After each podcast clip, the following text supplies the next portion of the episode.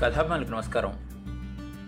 ఈ వారం మనం వినబోయే కథ యంత్రం రచయిత షేక్ హుసేన్ సత్యాగ్ని. యంత్రం కథ. మళ్ళీ పెళ్ళి. ఆ మాట చెవిన పడితే నాకు వాళ్ళంతా జర్రులు పాకినట్టుంటుంది.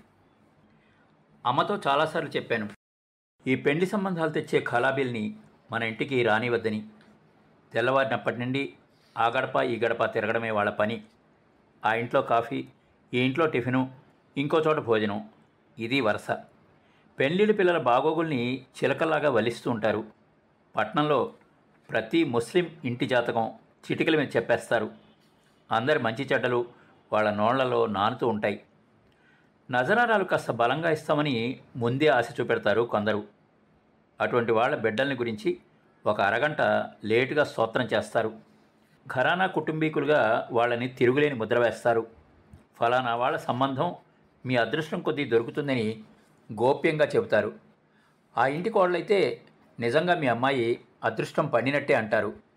సంబంధాలు పొడిగించడానికి వాళ్ళు చెప్పే అబద్ధాలకి అంతూ పొంతూ ఉండదు. ప్రస్తుతం ఈ పని చాలా లాభసాటి వ్యాపారంగా చలామణి అవుతున్నది. ఈ మధ్య రాబియా ఖలాబీ తరచూ మా ఇంట్లో దర్శనమిస్తోంది. పెళ్ళి వాళ్ళు వాళ్ళెవరూ ఇంట్లో లేరు. మా అన్నల ముగ్గురికి పెళ్ళిళ్ళు అయిపోయాయి ఇద్దరి సంబంధాలు ఈ మహాతల్లే కుదిర్చింది. ఆ పరిచయం వల్ల వస్తూ ఉంది అని అనుకున్నాను మొదట్లో. కానీ అమ్మతో గుసగుసలాడుతుంటే విన్నాను నాకు మళ్ళీ పెళ్ళి చేస్తే బాగుంటుంది అని. ఇటీవలే ఒకతని భార్య చనిపోయిందిట. నలుగురు చిన్న చిన్న పిల్లలతో నానా తంటాలు పడుతున్నాడు. నిక్షేపమైన గవర్నమెంట్ నౌకరీ. దండిగా జీతం వస్తుంది. మంచి సంబంధం ఉంటే చూడమని ప్రతిరోజు బ్రతిమలాడుకుంటున్నాడు. మీరు సరేనంటే క్షణాల్లో మీ అమ్మాయికి కుదురుస్తాను అంటోంది. నేను వచ్చింది గమనించి గతుక్కుమన్నారు ఇద్దరు. తర్వాత మాట్లాడదామని మాట మార్చుకున్నారు. అప్పటి నుంచి ఆమె మా ఇంటికి వస్తే గుండె లయ తప్పుతుంది నాకు. ఆమె ఉన్నంతసేపు నెత్తిన నిప్పుల కుంపటి పెట్టినట్టు బాధ. ఎప్పుడెప్పుడు పోతుందా అని నానా అవస్థ. పోయిన తర్వాత కానీ మనస్థిమితం రాదు. ఈరోజు మళ్ళీ వచ్చింది. ఏ అవాంతరం ముంచుకొస్తుందో అని భయంగా ఉన్నది. నా గదిలో కూర్చుని కథల పుస్తకం చదువుతున్నాను. మనసు మాత్రం వాళ్ళని గురించి ఆలోచిస్తూ ఉన్నది. చెవులు వాళ్ళ సంభాషణ మీదే లగ్నమయ్యాయి. పుస్తకం చూస్తున్నానే కానీ ఏమీ అర్థం కావడం లేదు. రెండు మూడు సార్లు మాటలు గట్టిగా వినిపిస్తే నన్నే పిలిచారని ఉలిక్కిపడ్డాను. మగరీబ్ నమాజ్ సూర్యాస్తమయం తర్వాత చేసే ప్రార్థన ముగించి ఇంటికి వచ్చారు అబ్బాజాన్. శుక్రవారం కాబట్టి ఆ రోజు బట్టలంగడికి పోలేదు. బస్సీలో పెద్ద బట్టల దుకాణం మాది. సుల్తానా కట్ పీసెస్ సెంటర్ అని షాప్కి నా పేరే పెట్టారు. అబ్బాయి తరఫాడని వచ్చి రజియా సుల్తానాను చూచిపోమన్నాను. నాన్న దగ్గరగా చాప్ మీద కూర్చుంటుండగా చెప్పింది అమ్మ. నాన్న గంభీరంగా ఆమె వైపు చూశారు. ఇద్దతు కాలం విడాకులు ఇచ్చిన తర్వాత పెట్టే గడువు దాటి మూడు మాసాలు కావచ్చింది. మొసలి ముతకన మనం ఊరుకోవడానికి ఎంతకాలం ఇంట్లో పెట్టుకోగలం? ఆమెకి మనం అన్నీ సమకూర్చగలం. కానీ భర్తనివ్వలేం కదా? ఒక్కగానొక్క బిడ్డ. అల్లా ఆమెకి ఇంత చిన్న చూపు చూస్తాడనుకోలేదు. దుఃఖంతో అమ్మ గొంతు బొంగురుపోయింది. కన్నీటి గట్లు తెంచుకున్నాయి. ఏడుపుని సంభాళించుకోవడానికి బయటతో నోరు ఒత్తి పట్టుకున్నది. ఊరుకో సలీమా అల్లాకి ఏది ఇష్టమైతే జరుగుతుంది. ఆమె తెల్లరాతం తప్పించడం మన వశమా? నా బిడ్డ జీవితంలో వెలుతురు ప్రసాదించమని ప్రతి ప్రార్థనలోనూ వేడుకుంటున్నాను. దయామయుడు తప్పకుండా నా మొర ఆలకించి నా తల్లిని చల్లగా చూస్తాడు. ఆ మాటలను బట్టి ఆ అమ్మ అభిప్రాయంతో ఏకీభవించారు నాన్న కూడా అని అనుకున్నాను. నాకు కంపరం ఎత్తింది. ఏం చేయాలో తోచక నా గదిలోకి పరిగెత్తాను. ఇషా నమాజ్ రాత్రి ఎనిమిది గంటలకు చేసే ప్రార్థన ముగించి వెంటనే మంచం ఎక్కాను. భోజనం చేసి పడుకోమని అమ్మ కేకలు పెడుతోంది. నాకు ఆకలి కాలేదంటే వినడం లేదు. కాదు కూడదని బలవంత పెడితే ఒక గ్లాసు పాలు తాగాను. ఎంత పొర్లినా నిద్ర రావడం లేదు. ఏవేవో ఆలోచనలు మనసుని ముసురుకుంటున్నాయి. అప్పుడైతే రిస్వానా నిద్ర ముందు చాలా గొడవ చేసేది. నా ఎద మీద కూర్చుని ముసిముసిగా నవ్వేది. వచ్చిరాని మాటలతో అమ్మా అమ్మ అని నా బుగ్గలకేసి గుద్దేది. అంతలోనే పక్కపక్క నవ్వుతూ ముఖమంతా ముద్దులు పెట్టేది. వాళ్ళ నాన్న ఎంత బెంగపడినా రానంటే రానని భీష్మించుకునేది. అది సందడి ముగించి నిద్రపోతే తప్ప మాకు ఏ పని తెమిలేది కాదు. అది పుట్టినప్పటి నుంచే నా కష్టాలు గట్లు తెంచుకున్నాయి. రిజ్వానాకి సరిగ్గా మూడేళ్ళు. నా కడగండ్ల వయస్సు కూడా అంతే. నా పెళ్ళైన ఏడేండ్ల వరకు మా సంసారంలో సంబరాలు పండాయి. అన్యోన్యత అల్లుకుపోయింది. పెళ్ళైన కొత్తల్లో రాజాఖాన్ నాతో ఏదన్నా మాట్లాడాలంటే సిగ్గుపడేవాడు. తాను ఇంటర్ ఫెయిల్. నేను బిఏ పాస్ అయ్యాను. తప్పులు పడతానేమో అని అతని భయం. రాజాఖాన్ తండ్రికి బస్తీలో పెద్ద జ్యువెలర్ షాప్ ఉన్నది. ఆయన పోయిన తర్వాత వ్యాపారం రాజానే చూస్తున్నాడు. కొన్ని రోజులకే బిజినెస్లో తండ్రిని మించిన దిట్ట అనిపించుకున్నాడు. అతని తండ్రితో ఉన్న స్నేహం కొద్దీ నాన్న పట్టుబట్టి నన్ను రాజాకిచ్చాడు. ఎర్రగా బొద్దుగా ఉంటాడు రాజా. నల్లని ఉంగరాల జుట్టు తెల్లని కళ్ళు. ముక్కు కొంచెం అణిగి ఉన్న చూపర్లని ఆకట్టుకునే ముఖం. వాళ్ళమ్మ కోరినంత కట్నము జహాజు వస్తు సామగ్రి కుమరించారు మా వాళ్ళు. మా అత్తయ్య చాలా నెమ్మది మనిషి. నన్ను తన కన్న కూతురు కంటే మిన్నగా చూసుకునేది. నా దురదృష్టానికి అన్నట్టు పెద్దమ్మాయి పుట్టిన రెండవ ఏడు చనిపోయింది. రాజాఖాన్కు వెనక ముందు ఎవరూ లేరు. అతడికి మనసు పడితే అది ఎంత కష్టమైనా చేయాలనే పట్టుదల గల మనిషి. మొండితనం కావలసినంత ఉంది మనసు చిన్నబుచ్చుకుంటే మనం ఎంత ఓదార్చినా కూడా కుదుటపడ్డు నన్ను చూసి మురిసిపోయేవాడు. అందమనే ముసలి చెట్టుకి కొత్తగా చిగురించిన రెమ్మలాగా ఉన్నావు అంటూ వచ్చిరాని కవిత్వంతో నన్ను ఉక్కిరిబిక్కిరి చేసేవాడు. నా మీద అంత అనురాగం ఉన్న రాజాఖాన్ తలాక్ ఇచ్చాడు ఒకటి రెండు సార్లు కాదు. మూడు సార్లు ముక్తాయింపుగా చెప్పాడు. ఇంకెప్పుడు అతనికి చేరువ కాకుండా చేసుకున్నాడు. ఆ విధంగా ఎందుకు మారిపోయాడో ఎంత ఆలోచించినా అంతుపట్టడం లేదు. నేను ఏం తప్పు చేశానని అంత పెద్ద శిక్ష విధించాడు? ముగ్గురు ఆడబిడ్డల్ని కనడమే నేను చేసిన నేరమా? అంతకంటే నాకు కొంచెం విషమిచ్చుండినా సంతోషించి ఉండేదాన్ని. సజీవంగా ఈ నరకంలో తోసి బాధించడం అతనికి న్యాయమేనా? ఈ ప్రశ్నలు నిత్యం నా అంతరంగాన్ని చిల్లులు కొడుతున్నాయి. ఇక నాకు నిద్ర ఆహారం సహించగలవా? వరుసగా ముగ్గురు ఆడపిల్లలు. మూడో కాన్పైన కొడుకు పడతాడని ఎంతో నమ్మకం ఉన్నది. ఇప్పుడు అందరూ నన్ను హేళన చేస్తూ చప్పట్లు కొడుతున్నారు. నాకు తలెత్తుకోకుండా చేశావు. వాళ్ళలో తిరగడానికి మగం ఎక్కడం లేదు. ఈ మాటలతో రోజు నన్ను ఒకటే వేధించడం. ఆ రోజు నుండి అతనిలో అసంతృప్తి విరబూసింది. అభిమానానికి అడ్డుకట్టలు పడినాయి. అడపదడప వేధింపులు సాధింపులు ఎక్కువైపోయాయి.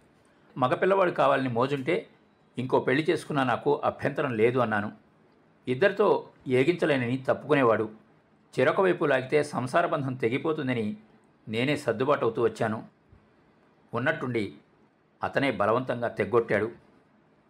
అకస్మాత్తుగా ఇరువురు సాక్షులతో ఇంటికి వచ్చాడు ఒకరోజు. తలాక్ తలాక్ తలాక్ ఆవేశంగా మూడుసార్లు అరిచాడు. అంతే. చకచక కులపెద్దలంతా గుమిగూడారు. నా పెళ్ళెప్పుడిచ్చిన పాతిక తులాల బంగారం వాపస్ ఇవ్వాలని వాదించారు. ఆడపిల్లలున్నారు ఇవ్వడానికి వీలుపడదన్నారు రాజాఖాన్ వత్తాసుదారులు. బంగారం ఇవ్వకపోవడం అన్యాయమని రాజాఖాన్ని దబాయించారు పెద్దలు. అందరూ చెబితే వాపస్ ఇవ్వడానికి ఒప్పుకున్నాడు రాజాఖాన్. ఇక మహర్ ఇద్దరు డబ్బులు తీసుకుని బయలుదేరనున్నారు. ఈ రోజు నుండి నువ్వు అతని భార్యవు కావని తేల్చేసినారు. బలిపశువులాగా చెవులు ఉంచుకుంటూ ఇక్కడికి చేరుకున్నాను. పది నిమిషాల్లో పది సంవత్సరాల వైవాహిక జీవితానికి తెరపడింది. రాజాఖాన్ నన్ను పనికిరాని యంత్రాన్ని చేసి పారేశాడు. అదే పనిముట్టుని ఇంకొకరికి అంటగట్టాలి అనుకుంటోంది అమ్మ. నాకు ఏడుపొచ్చింది. ఈదనమే కాదు. చాలా కాలంగా ఏడ్చి ఏడ్చి నిద్రపోవడం అలవాటైపోయింది నాకు. తెల్లవారుతూనే రోజులాగే వీధి గుమ్మంలో కూర్చున్నాను. ట్రంక్ రోడ్ చివరస్తాలో ఉంది మా ఇల్లు. ఎనిమిది గంటలకు కానీ రారు వాళ్ళు. ప్రతిరోజు కాన్వెంట్కి మా ఇంటి ముందు నుంచే పోతారు. మా ఇంటి అవతల సందులో ఉన్నది కాన్వెంట్. పక్కకు కది అటు ఇటు పోతే వెళ్ళిపోతారేమో అని భయం. ఒకరోజు చూడకుంటే పోనీలే అని మనసు చిక్కబట్టుకోలేను. ఎప్పుడెప్పుడు ఎనిమిది గంటలు కొడతాయా అని ఆతృత మనకు అవసరమైనప్పుడు కాలం కూడా ఆలస్యంగా సాగినట్లుగా ఉంటుంది. ఒక్కొక్క క్షణం బరువుగా నా గుండెల మీద నుండి నడుస్తున్నట్లుగా ఉంటుంది.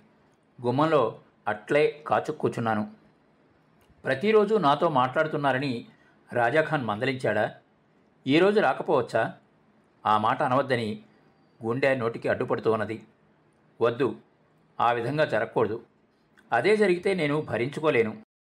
ఈ పాడు ఆలోచనలు వస్తున్నందుకు నన్ను నేను విసుక్కున్నాను.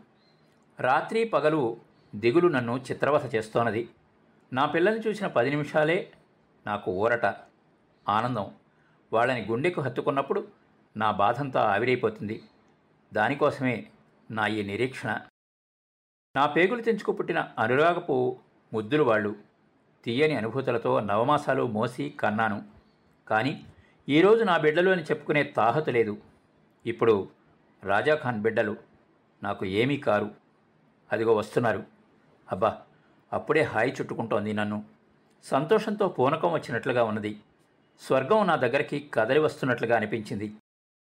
అమీజాన్ అంటూ ముగ్గురు పరిగెత్తుకుంటూ వచ్చి నా వడిలో వాలారు. రాజాఖాన్ సంబంధీకులు ఎవరన్నా చూస్తారేమోనని చుట్టూ పరికించాను. వాళ్ళు తీగల వలె పెనవేసుకున్నారు నన్ను. ప్రేమ ఉప్పొంగి కొద్దిసేపు మూగవాళ్ళని చేసింది మమ్మల్ని. తర్వాత పాలకోవా తినమని అందించాను. చిన్నది నాకు వద్దని మూతి ముడుచుకున్నది. నువ్వు తినవా రిజ్వానా అన్నాను. వద్దు అని తలడ్డంగా తిప్పింది. ఎందుకని? అని అడిగాను. దాని కళ్ళల్లో నీళ్ళు నిండుకున్నాయి. రెప్పలార్చుతూ నా వైపు దీనంగా చూసింది. నన్ను నన్ను ఆమె కొట్టింది అంది వచ్చిరాని మాటలతో. నా హృదయం మెలికలు తిరిగింది.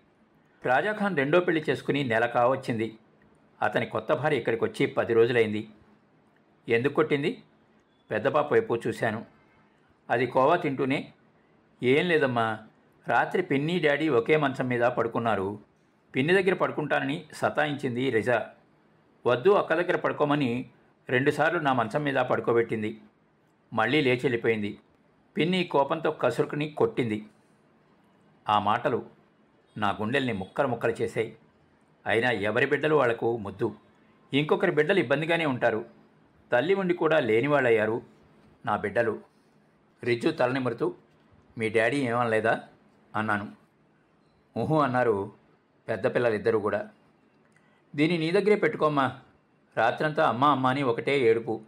ఏడిస్తే బయటికి తోసి వాకిళ్ళు మూస్తానని భయపడించారు డాడీ. అప్పుడు కానీ నోరు మీలేదు బేవార్స్ముండా ఎట్లా పుట్టావే? అని పొద్దున కూడా తిట్టింది పిన్ని. ఇంకా ఏదో చెప్పబోయింది రెండో పాప. వద్దు వద్దు అని గట్టిగా దాని నోరు మూసేశాను. ఇట్లా వీళ్ళని మురిపించేస్తే నిన్ను వదిలిపెట్టరు. దాంతో నీకు బాధ. వాళ్ళ కష్టాలు తప్పవు. గుండె రాయి చేసుకుని గతాన్ని మర్చిపోవాలమ్మా. దగ్గరకొచ్చి నా గడ్డం పట్టుకుని బుజ్జగించింది అమ్మ. నానిమా నానిమా అంటూ అమ్మని చుట్టుకున్నారు ముగ్గురు కూడా. మీ నాన్న చూస్తే కొడతారు పొండి పొండి అంటూ బలవంతంగా వాళ్ళను పంపించేసింది అమ్మ. నేను చూడకుండా అటువైపు తిరిగి కన్నీళ్ళు తుడుచుకుంటూ లోపలికి వెళ్ళిపోయింది. వాళ్ళు పోతూ ఉంటే చూస్తూ ఉడికిపోయాను నేను. సాయంత్రం ఆదరాభద్ర అబ్బాజాన్ అంగడి నుండి ఇల్లు చేరుకున్నారు. హాల్లో కూర్చున్న నన్ను చూసి నా దగ్గరకు వచ్చారు. ఏమ్మా ఇంకా అట్లానే ఉన్నావు? విస్తుపోతూ అడిగారు. నేను లేచి మౌనంగా తల వంచుకున్నాను. త్వరగా బట్టలు మార్చుకో వాళ్ళు సాయంత్రం వస్తామన్నారు. సూటిగా ఆయన కళ్ళలోకి చూశాను. నీకు తెలీదమ్మా మేం చెప్పినట్టు చెయ్యి. నా తల మీద చేయి పెట్టి నిమిరారు. ఆవేశం నన్ను ఉండనివ్వలేదు. అబ్బాజాన్ ఏమనుకుంటారో అన్న భయం తుడిచిపెట్టుకుపోయింది. క్షమించండి అబ్బాజాన్ నాకు పెళ్ళొద్దు అన్నాను. పిచ్చిపిల్ల అది మన ధర్మం అమ్మా. అవును నేను కాదనలేదు కానీ కారణం లేకుండా తలాక్ ఇవ్వమని మన ధర్మం చెప్పడం లేదు. ఈ కాలం విడాకులంటే చాలా తేలికైపోయింది. తలాక్ ఎందుకు ప్రవేశపెట్టారో మీకు తెలుసనుకుంటానా భజాన్? భార్యాభర్తలలో పరస్పరం అయిష్టత ఏర్పడాలి. ద్వేషభావం విస్తరించి దాంపత్య జీవితం కొనసాగని పరిస్థితి రావాలి. వారిద్దరి మధ్య సఖ్యతకి సర్దుబాటుకి అవకాశం కనిపించకుండా పోవాలి. ఆ సంబంధం అలాగే కొనసాగించడం శ్రేయస్కరం కాదనే అభిప్రాయం కలగాలి. అటువంటి విధిలేని పరిస్థితిలో విడాకులు అమలుపరచాలి. అంతేకాని కుంటి సాకులు చూపి మూడుసార్లు తలా కనడం సమంజసం కాదు. నా మనసులో ఉన్న విషయం కొండబద్దలు కొట్టినట్టు చెప్పేశాను అబ్బాజాన్కి. ఆయన తల పంకించాడు. నా వైపు చూస్తూ కొద్దిసేపు ఆలోచించాడు. చూడు రజియా సుల్తానా ఆ పుణ్యపాపాలు తలాక్ చెప్పేవాళ్ళవే. అమలు జరపడమే పెద్దల పని. నువ్వు చదువుకున్న దానివి. నీ ఇష్టానికి భిన్నంగా ఏదీ మేము చేయదలుచుకోలేదు. సాటివారిలో మాకు తలవంపులు రాకుండా చూడు. బాధతో అబ్బాజాన్ కన్నీళ్ళు పెట్టుకున్నారు. ఇంతలో అమ్మ కూడా మా దగ్గరకు వచ్చింది ఆమె నా తలని ముడుతూ నీకు మంచి జరగాలి. అంతకంటే మాకు కావాల్సిందే ఉందమ్మా అన్నది. అబాజాన్ మూర్ఖులకు భార్యలైన నా వంటి వాళ్ళకు ఈ బాధలు తప్పవు. ఈ ముళ్ళకంచెలో ఇరుక్కుని విలవిలలాడుతున్న సోదరీమణులకి చేయూతనివ్వాలి అని అనుకుంటున్నాను. అటువంటి మగమహారాజులకి గుణపాఠం చెప్పాలని నిర్ణయించుకున్నాను. రేపటి నుండి లా కాలేజీలో చేరాలి అనుకున్నాను. న్యాయవాదినై ఈ అన్యాయాలను ఎదుర్కోవాలి అని నిశ్చయించుకున్నాను. దయచేసి ఈ అవకాశాన్ని కల్పించండి అని ప్రాధేయపడ్డాను. ఇద్దరూ ఒక్కసారి ఆశ్చర్యంగా బేటీ అన్నారు. మీ కూతురు నిప్పు వంటిదని నిరూపించుకుంటాను. మన కుటుంబానికి ఏ మచ్చ రానివ్వను. ఆశీర్వదించండి అంటూ పాదాల మీద పడ్డాను. ఇద్దరూ ఒక్కసారిగా అల్లా రక్షించుగాక అని నా తల మీద చేతులు పెట్టారు. వాళ్ళ వేడి కన్నీటి బొట్లు రాలి నా మెడ మీద పడ్డాయి. నీ ఇష్టమే మా ఇష్టం అన్నారు ఇద్దరూ కూడా. విన్నారు కదండి?